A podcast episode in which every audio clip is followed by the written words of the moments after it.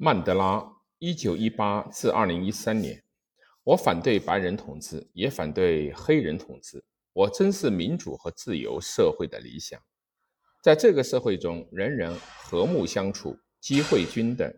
我希望为这个理想而生，并希望能够实现这个理想。但是如果需要，为理想，我愿献出生命。纳尔逊·曼德拉。在为自由而反对南非种族隔离的斗争中，纳尔逊·曼德拉用他的勇气、坚韧和高尚的精神鼓舞了全世界数百万人。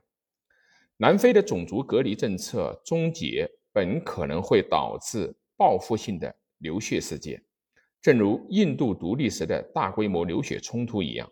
但是，多亏了一位政治家，这位革命本质上是宽容、和平。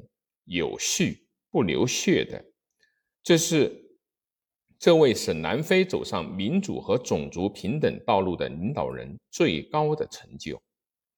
一九九零年的二月十一日，纳尔逊·曼德拉走出开普敦附近德瓦尔斯山谷的维克多·维尔斯特监狱的大门。这是近二十七年来他首次获得自由。这个胜利的希望。标志着自1948年起因种族隔离而支离破碎的南非将开启新的时代。1994年，曼德拉成为南非首位民主选举的总统。曼德拉是滕布人酋长的儿子，享有很多的特权。他还被指定为酋长的继承人，在特兰凯斯乡下长大。在寄读学校接受教育，很少接触到大多数南非黑人遭遇的歧视。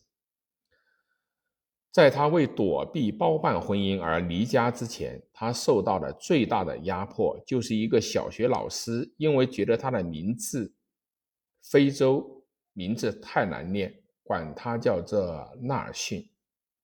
但一到约翰内斯堡，这位年轻律师就像他的本名。罗利赫拉赫拉那样成为麻烦的制造者。曼德拉成为首批为非洲的国民大会斗争的自由斗士。二十世纪的五十年代，他多次因参与非暴力抗议活动被逮捕和监禁。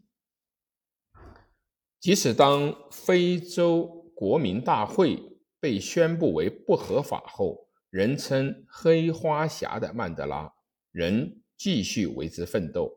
为之竭力争取海外的援助和武装的训练。一九六一年，他成为非洲国民大会武装组织“民族之矛”的领导人，筹划针对军事政府目标的武装行动。他将武装斗争视为最后一招，只有在和平方式已无望时才会使用。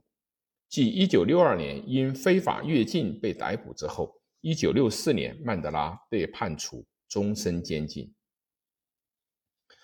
曼德拉在被告席上的讲话回荡在从开普敦到帕尔的广大区域。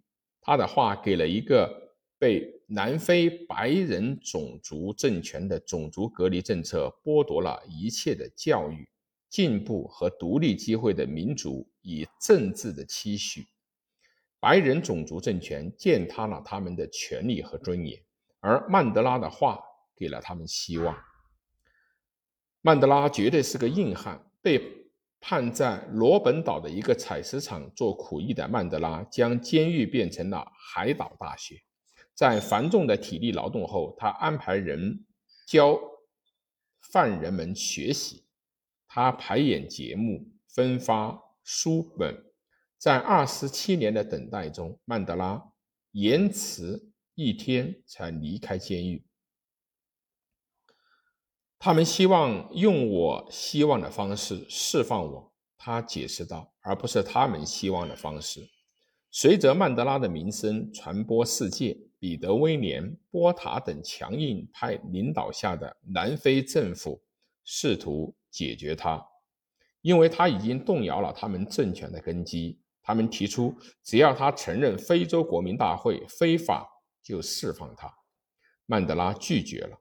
除非我的人民自由，否则我永远不会自由。只有双方都有远见和勇气，和平才能实现。一九八九年，南非新总统弗雷德里克·威廉·戴克拉克迈出了勇敢的一步。一九九零年，就在释放曼德拉的前几天，他解除了对非洲国民大会的禁令。刚获自由，曼德拉立即宣布停止地下武装斗争。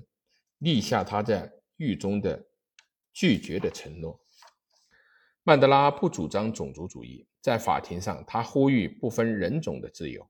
在获释后，他拒绝煽动种族紧张。作为总统，他在1994至1999年在任。